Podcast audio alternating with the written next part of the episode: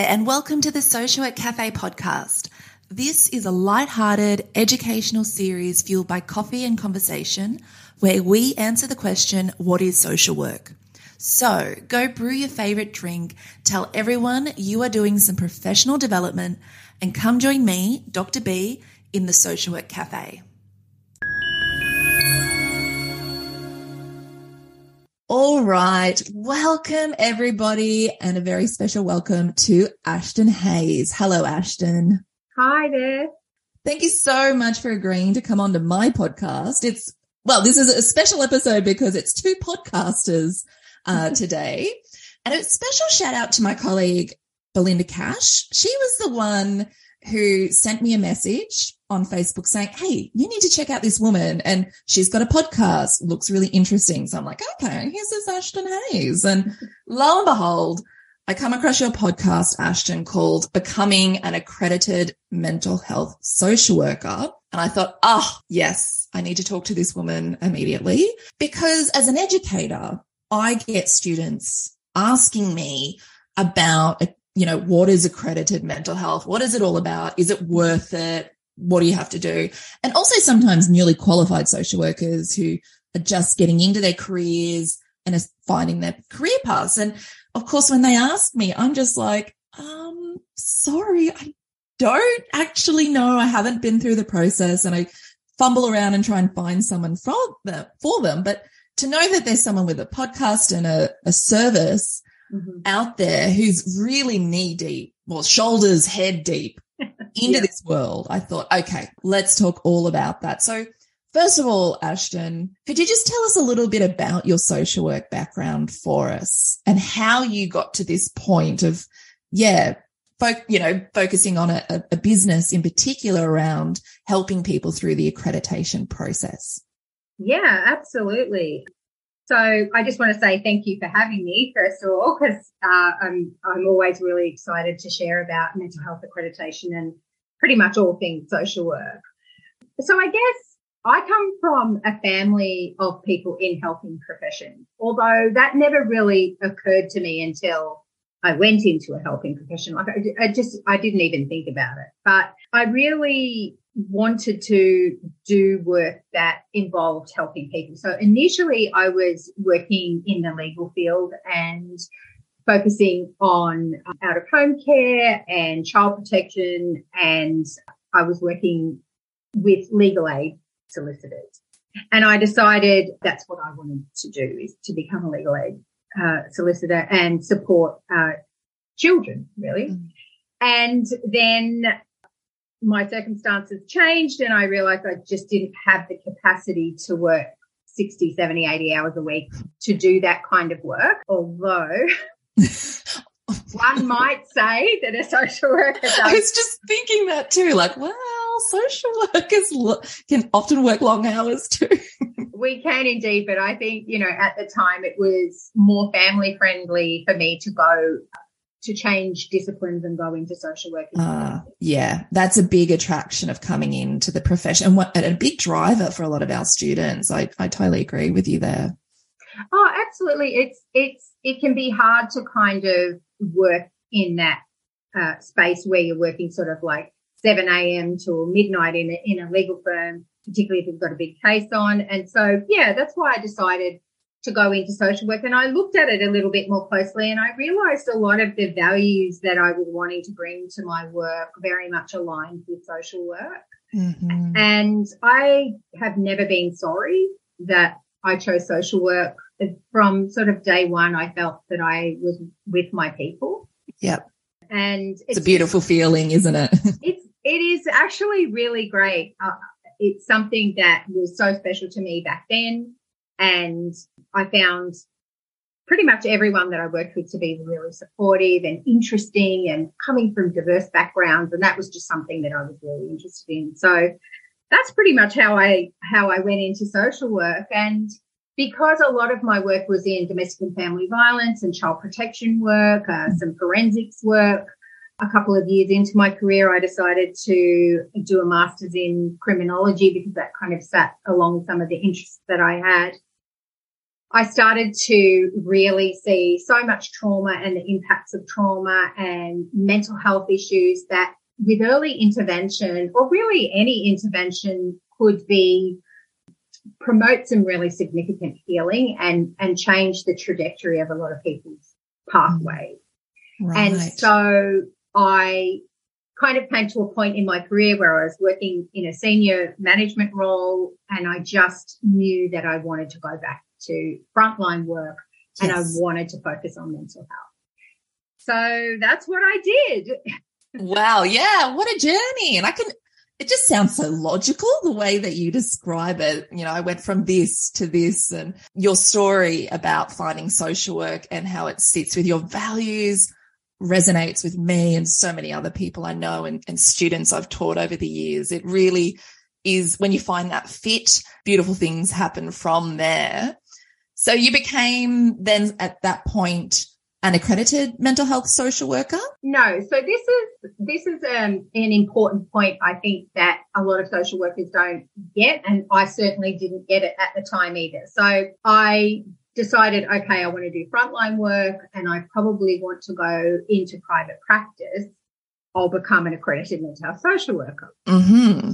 And because I've had years of doing um, of managing therapeutic casework and doing therapeutic casework and being very focused and trauma informed around mental health and the impacts from trauma, I felt that my experience was pretty significant. And when I went to look at the application and apply, I realized that what I was doing was not actually therapeutic intervention using focused psychological strategies for the purposes of treating mental health. Right. There was a little disconnect there. Okay. Yeah, because therapeutic casework, whilst it's very important and there's uh, and there's intervention and support there, it isn't the same in my experience mm-hmm. as mental health interventions mm-hmm. within the parameters set by the Medicare benefit system, which then the AASW have uh, have to incorporate into our application because ultimately that's that's where those that's where those guidelines sit. That's where those parameters. They don't. They're not actually developed. Ones. That is such an essential point. I see what you mean now. Like so, the Medicare system mm-hmm. that allows social workers to be a provider. It's set up in a particular way and it has particular sort of requirements around what, how they define psychological services and mental health interventions. So, and sometimes, and I have, I've heard social workers sometimes say it feels a bit narrow in what it focuses on compared to what, you know, the full scope of social work. We are, you know, so much broader, but you need to be able to speak to that system, don't you, when you're going through the, the process. So it sounds like your own journey to become accredited was quite a learning journey in and of itself, wasn't it? Oh, it absolutely was. And I was lucky enough to get a role working in sexual assault counseling, which is something that I had been particularly interested in for a few years, really. Um, there'd been a stage where the uh, sexual assault service in the in the place in Sydney where I was living at the time mm. had come out to do a service visit, and I had been so moved by the work that they were doing, and it had always stayed on my mind. So when a role came up, I applied for it, and I was lucky enough to get that role. Yes, and that was so I knew at that time, and that I would need to do two years of full time post qualifying experience, right? So I, I, knew that I had, to, I was starting from the start of two years, mm-hmm. which can feel, and I, you know, I don't mind saying I wasn't 25 at the time. I was a more mature lass. Um, quite a, well, quite a, an experienced social yes. worker. I mean, to be in, you know, management leadership roles, you don't yes. just fall into that. So I can see why you'd be feeling like, oh gosh, I feel like I'm starting again. Exactly. Yeah. yeah. But I am so glad I did. There was a lot of fantastic, really helpful training in that role. It was a, it was a tough role. Sexual assault counselling is can be very distressing, as you can imagine at times, mm. but also incredibly rewarding. And I was very lucky to work with some just amazing, experienced colleagues who really helped guide me and support me in that space. And so I probably was into that role. I was probably about 12 months in or maybe 18 months in when I realized, you know what, as much as it's helpful for me, I want to work for myself. I was finding the some of the limitations on the work that we were doing, particularly around the interventions we were allowed to use, because in a forensic space there may be ongoing legal proceedings, which mean mm. that there are particular interventions that you may not be able to. And that felt to me a little bit too stifling. narrow. Oh, yeah. stifling. Yeah. Yeah. And so I started private practice about six months before I applied for my accreditation. So I kind of sat half in half in my sexual assault counselling role and half in private. Oh, you were doing both. Then you was, sort of, you know what? That's a very similar story to Cass Fletcher and mm-hmm. an episode I'm, I'm doing with her on, on how she went into private practice, sexual assault counselor as well. And, mm-hmm. you know, developed a plan to go into private practice and to sort of scale out of the sexual assault role mm-hmm. into the private practice. But you were also doing all of these with that end goal in mind of wanting to get that accredited mental health. What, what's the benefit of getting that accreditation? Why would, why would anyone want to get it? Right. Well, the main benefit is that you can apply to become a Medicare provider. Mm-hmm. So once you're a Medicare provider, you can bulk bill if you want to, which means there's no cost at all to the client or you can charge a gap or, you know, it's, it, it makes it more accessible, I guess, to people who don't have hundreds of dollars to pay out for mental health services. Ah. Unfortunately, in, as it currently sits, we don't get the same rebate as registered psychs or ClinPsych, which is probably a discussion I could have for a really long time. I, I, I given that we actually do the same work, mm-hmm. given that we have to have two years post qualifying experience and we have to go through an accreditation process. I'm not really sure about how those uh, rebate numbers were set, but I certainly feel very strongly about it. And anyone who sees me on Twitter or any other social media might see me speaking very strongly about that. But the, the main benefit in terms of flexibility, I would say, is that you can have that Medicare benefit um, scheme uh, provider number, which means that, say, for example, you charge $100, uh, which is very, uh, which is a low fee, but say you do, then the client gets $79.05 back, which yes. is, you know, around, um, tw- what is it, $20.95. Let's yeah. round it to 30 because ultimately I am a social worker, not a mathematician. Someone else can do the maths. so you get around so the gap is very small for them, mm. right? The unfortunate thing around that is that if it was a little bit higher, so I think ClinPsychs are around 120, it would mean that we would be even more accessible because it's very hard to run a clinic for $79.05. Yeah. Or even $100 per client. It's, it's, it's hard to pay out all the costs required to run a clinic on that. So, so that's Medicare is kind of, in my opinion, the biggest benefit. But the yeah. second benefit is that a lot more employers are now looking for social workers who have mental health accreditation. They're expecting it, are they? Yeah. That's and, interesting shift. I haven't noticed that myself. Yes.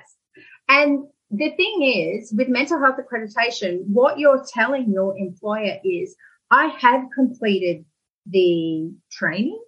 I've completed the clinical supervision.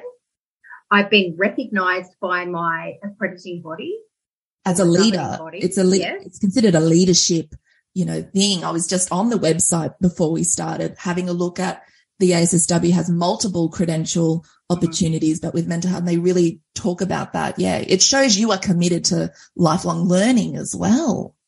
Absolutely, because we need to complete 40 hours, including supervision every year. So, so once you're accredited, you must maintain your accreditation by keeping up with all of your CPD and your supervision. Yeah. But ultimately, uh, an accredited mental health social worker has that recognition, I guess that formal recognition of being a specialist in the mental health field. So an employer may say, I require you to have this because it means that you've met a certain threshold of training and experience. That we want. Yeah. Yeah. Yeah.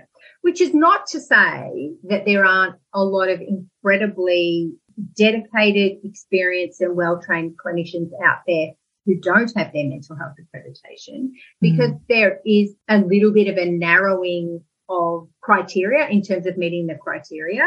Yeah. There are some really wonderful clinicians out there who haven't, who, who don't meet the criteria because of how the Medicare, Medicare benefit scheme sets it up. Yeah. The parameters, like we were saying earlier.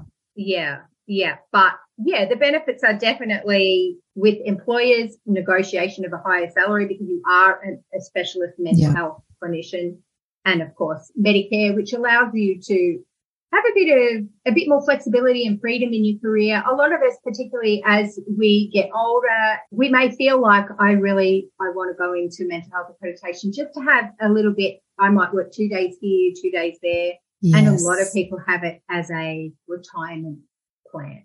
Of course. And with this whole, with COVID happening over the last few years and the idea of remote work and mm-hmm. work life balance has been, you know, at the forefront of conversations again, I can see why private practice is something that's, you know, people are uh, increasingly interested in. And mm. I've, in speaking with Cindy Smith, the CEO of the AASW, like she's saying the numbers of accredited mental health social work are going up every year. So there's definitely an appetite for people to go through this process. So I'm curious then to speak just a little bit to that process and, and what it generally entails and, and speaking to your podcasting experience because you've interviewed people on there. Mm-hmm. You know, your, episodes just look and sound so interesting, like talking to people who've been there, done it.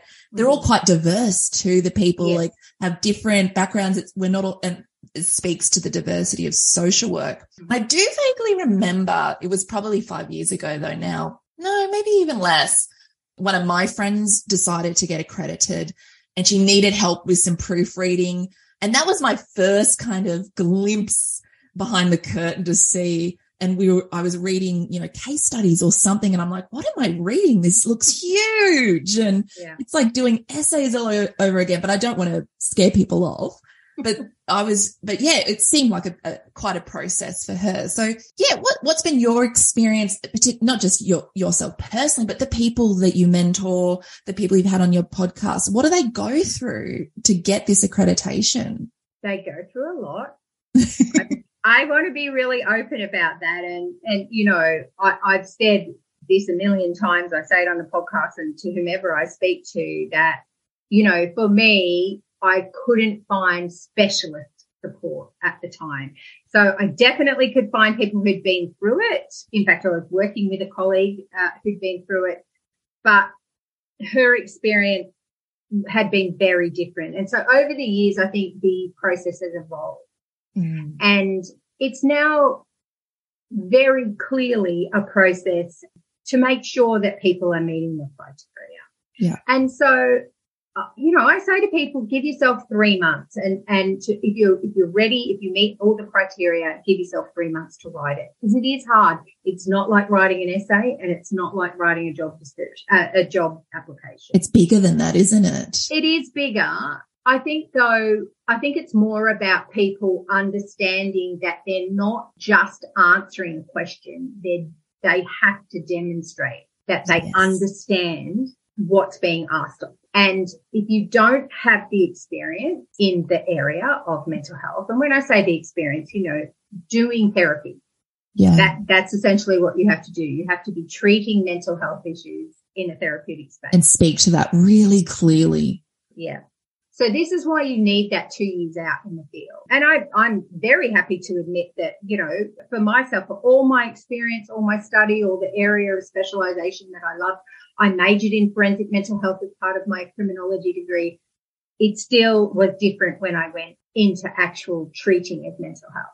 Yeah. And so there is a lot of gaining that experience. I recommend that people look at places like Headspace or community mental health or anywhere where you're actually doing therapeutic intervention. Mm. And I recommend that you start really thinking about how do my social work values, ethics, standards sit within this Medicare benefit scheme space, yeah, yeah. right? Because you do need to have training in focused psychological strategies. There are specific FPS, that those those of in the in the game, we call it the FPS. There's always a language say. within a system, isn't it? The acronyms. So feel Absolutely. free to yeah throw them in and and teach us. So you know you have to have specific training in the focus psychological strategies. You have to have specific training in mental health. You must have had clinical supervision. So that comes to 40 hours and you must do that every financial. Mm. So sometimes people will come to me for a consultation and realize, hang on a second, I'm behind on my CPD.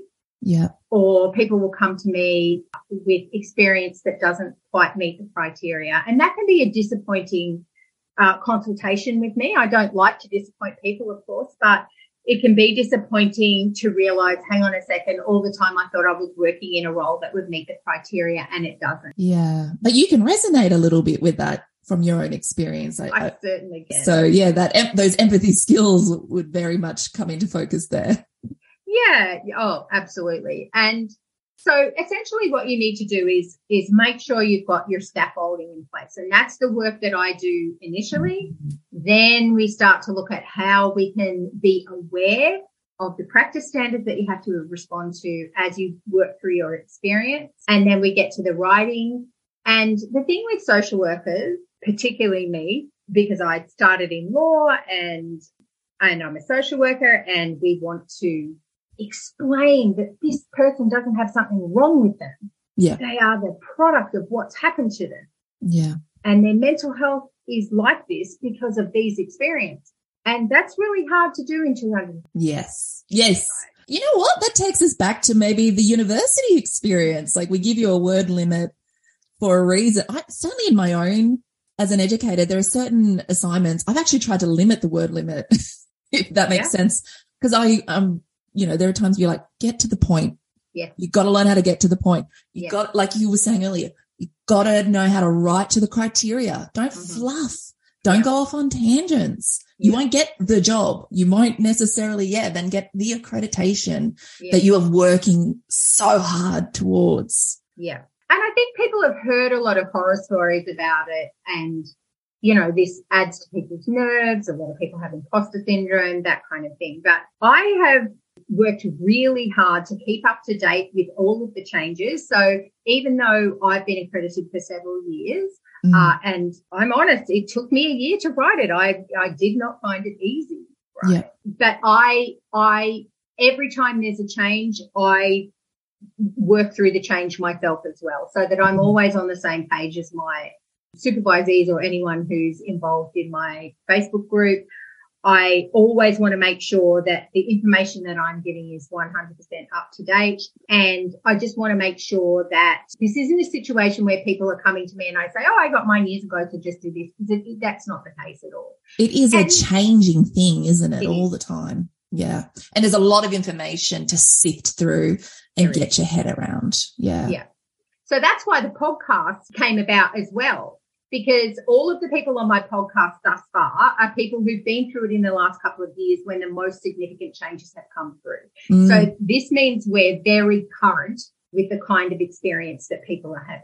Yeah. Right? Yeah. And so I think I think some of the big things that have come up through the interviews that I've had is just that people feel a real sense of accomplishment.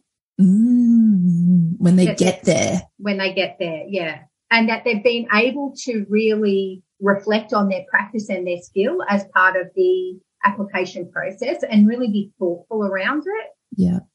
And I think most of my interview interviewees on the podcast have also kind of said things like it feels like a real recognition of all that really hard and specialized work and training that they've put in. Absolutely. I, I I can almost feel that coming through in the way you're describing it. It would be a really good feeling to get there and go, yes. And to help validate you and, and recognize your hard work. And, but also hopefully you're learning to validate yourself throughout the whole process as yeah. you're doing this and, and go, yes, I am doing good work, you know, good social work that warrants this application. And sometimes we're a little fearful, I think, or some people are fearful in social work to take credit, but Take credit where credit is due. so it, something I'm taking from this conversation, Ashton, is giving yourself as much time as possible to prepare for this. Don't think you can just wake up tomorrow mm-hmm. and go, I'm going to pull that application together and, and send it off. It can, like you said, you, you advise people give yourself a minimum of three months, but in your own personal, it might take even longer. Mm-hmm. So be, be willing, be prepared to plan ahead and take the time that is necessary to do this application, but to, yeah, to do everything you need to do to meet the criteria. What other advice would you give to people about, yeah, how to get that, like you said, to that finish point? Well, it's, it's a finish in the sense you get the accreditation, but then it's a starting point all over again. Yeah. But what other advice would you give to people about, yeah, who are career planning and want to work towards that accreditation? I think one of the big things I would say is it doesn't matter how old you are. Uh, um, if you, I certainly was not a young person at all when I looked at mine, and I'd been in the field for over a decade. Those two years, I think, if anything, since March 2020, if anything we've been taught during that time is that time is a social construct, right? So, yes. um, don't kind of see yourself as, oh, I've got, oh no, I have to start from the start. I have to do another two years. Those two years are going to pass irrespective of what you decide to do. Mm. Now, so don't let that be a barrier because I certainly, when I started and I'd gone from managing a team of 40 staff to being on a small team and managed, which was a challenge and a learning experience. But those two years went really quickly. I was in private practice within 18 months and definitely have met my mm-hmm. goals. So don't, don't let that hold you back. I think if you are planning, plan, have, if, if you're going straight having said about age, I'm going to probably contradict myself a little bit here, but if you're, say you went straight from high school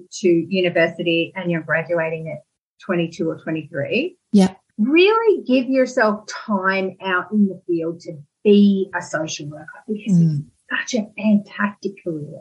I mean, I'm really passionate about it, of course. So it's an amazing career where you can soak up those first, that first year or two out in the field, particularly when you're very young yeah. It's just this amazing time of development and understanding and planning and really being the social worker that you want to be. Right? Mm, mm.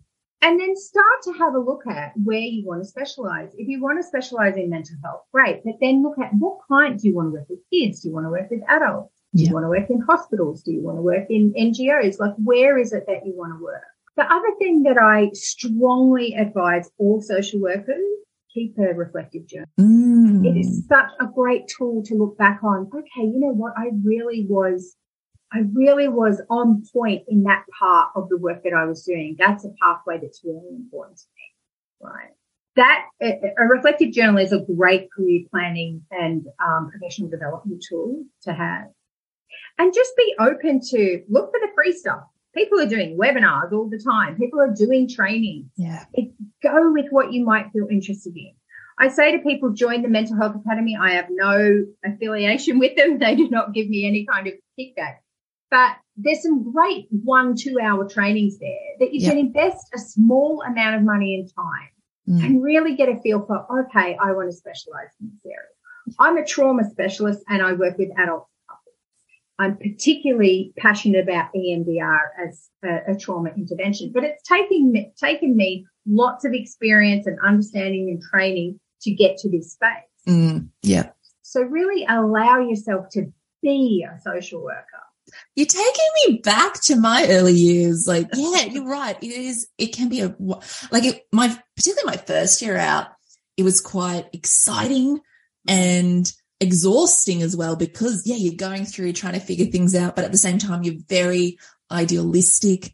Mm-hmm. And I always say to people, don't let anyone, particularly cynical workers, take away your idealism. Hold on to that for dear life and always yeah, stoke the fires of idealism. But you're so right. Like I changed my mind so many times when I got out about what I liked. I, I started particularly at the beginning of my qualified you know, journey thinking, you know, I'd be a problem solving kind of with my theoretical framework, chuck that into the bin, you know, six months down the track and went into narrative and I, yeah. yeah.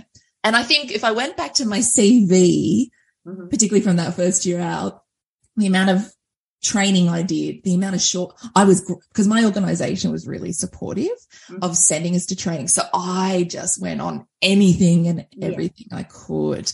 And yes, you can just you start you never know where it'll take you. Like I said, I I had an idea of what I thought I liked and my whole world, theoretical world just flipped on its head, you know? So allow yourself to enjoy that and, and go through that and not be scared by the learning. And I think you made such a good point, you know, when it comes to if you decide to go for mental health accreditation and you look at the criteria and you do realize you don't quite meet all of the criteria, you don't have to think of that as, you know, oh gosh, I'm starting again because you're not. You have got so much you you are bringing. We're just adding to it now is, and I'm sure that's been your experience with the people you've worked Oh, with. absolutely. Yeah. Oh, a hundred percent. And and for those doing a master's, of course, you will have had to have had some. You have to have been at university and had some experience beforehand. So so usually people doing masters are probably late twenties and oftentimes thirties, forties, fifties. And I say don't let age stop you. Do a master's at any time. Exactly. But uh, so if you are a little bit older then and finishing that degree, jump into a role that you think you might benefit from in terms of mental health. Jump into a mental health role. Yeah. Have a look at uh, contact agents, uh, recruitment agencies and say, this is what I want to do and get them to have you on their books. I work with a couple of different recruitment agencies who know what my people are after.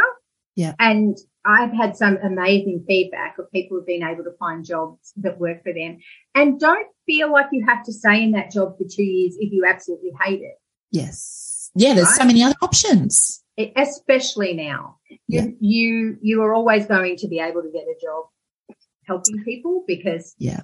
community is, you know, part of survival. So we need that, we need that out there. But yes, have a look at those jobs. Like I said, uh, jobs like Headspace, they do a lot of really great training.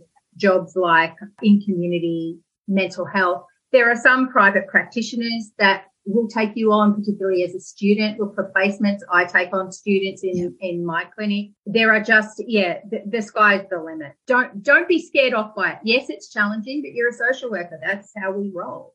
That's right. You're used to challenges. You know, you Yeah. got through your university degree, mental health accreditation, you'll, you'll get through that. Yeah. and I think that the beauty of it now is, is that there are more and more people out there who've been through the process Mhm. like yourself. So that's probably another bit of advice you'd give, I, I'd imagine is finding those people, finding you, finding your podcast, but finding others, you know, who've been through it, who can support you or mentor mm. you or, or whatever. There's more and more of us around who are willing to help out or work Oh, with. absolutely. I mean, you know, I'd probably drive people up the wall because I'm so passionate about it, you know, and I'm passionate about helping. And I think I'm now lucky enough to have other people who I've supported through their accreditation experience, social workers who are now coming on board to help out. So people who people want to help out Yeah. you know this is what we want to do so through the work that i do i'm gathering more and more people to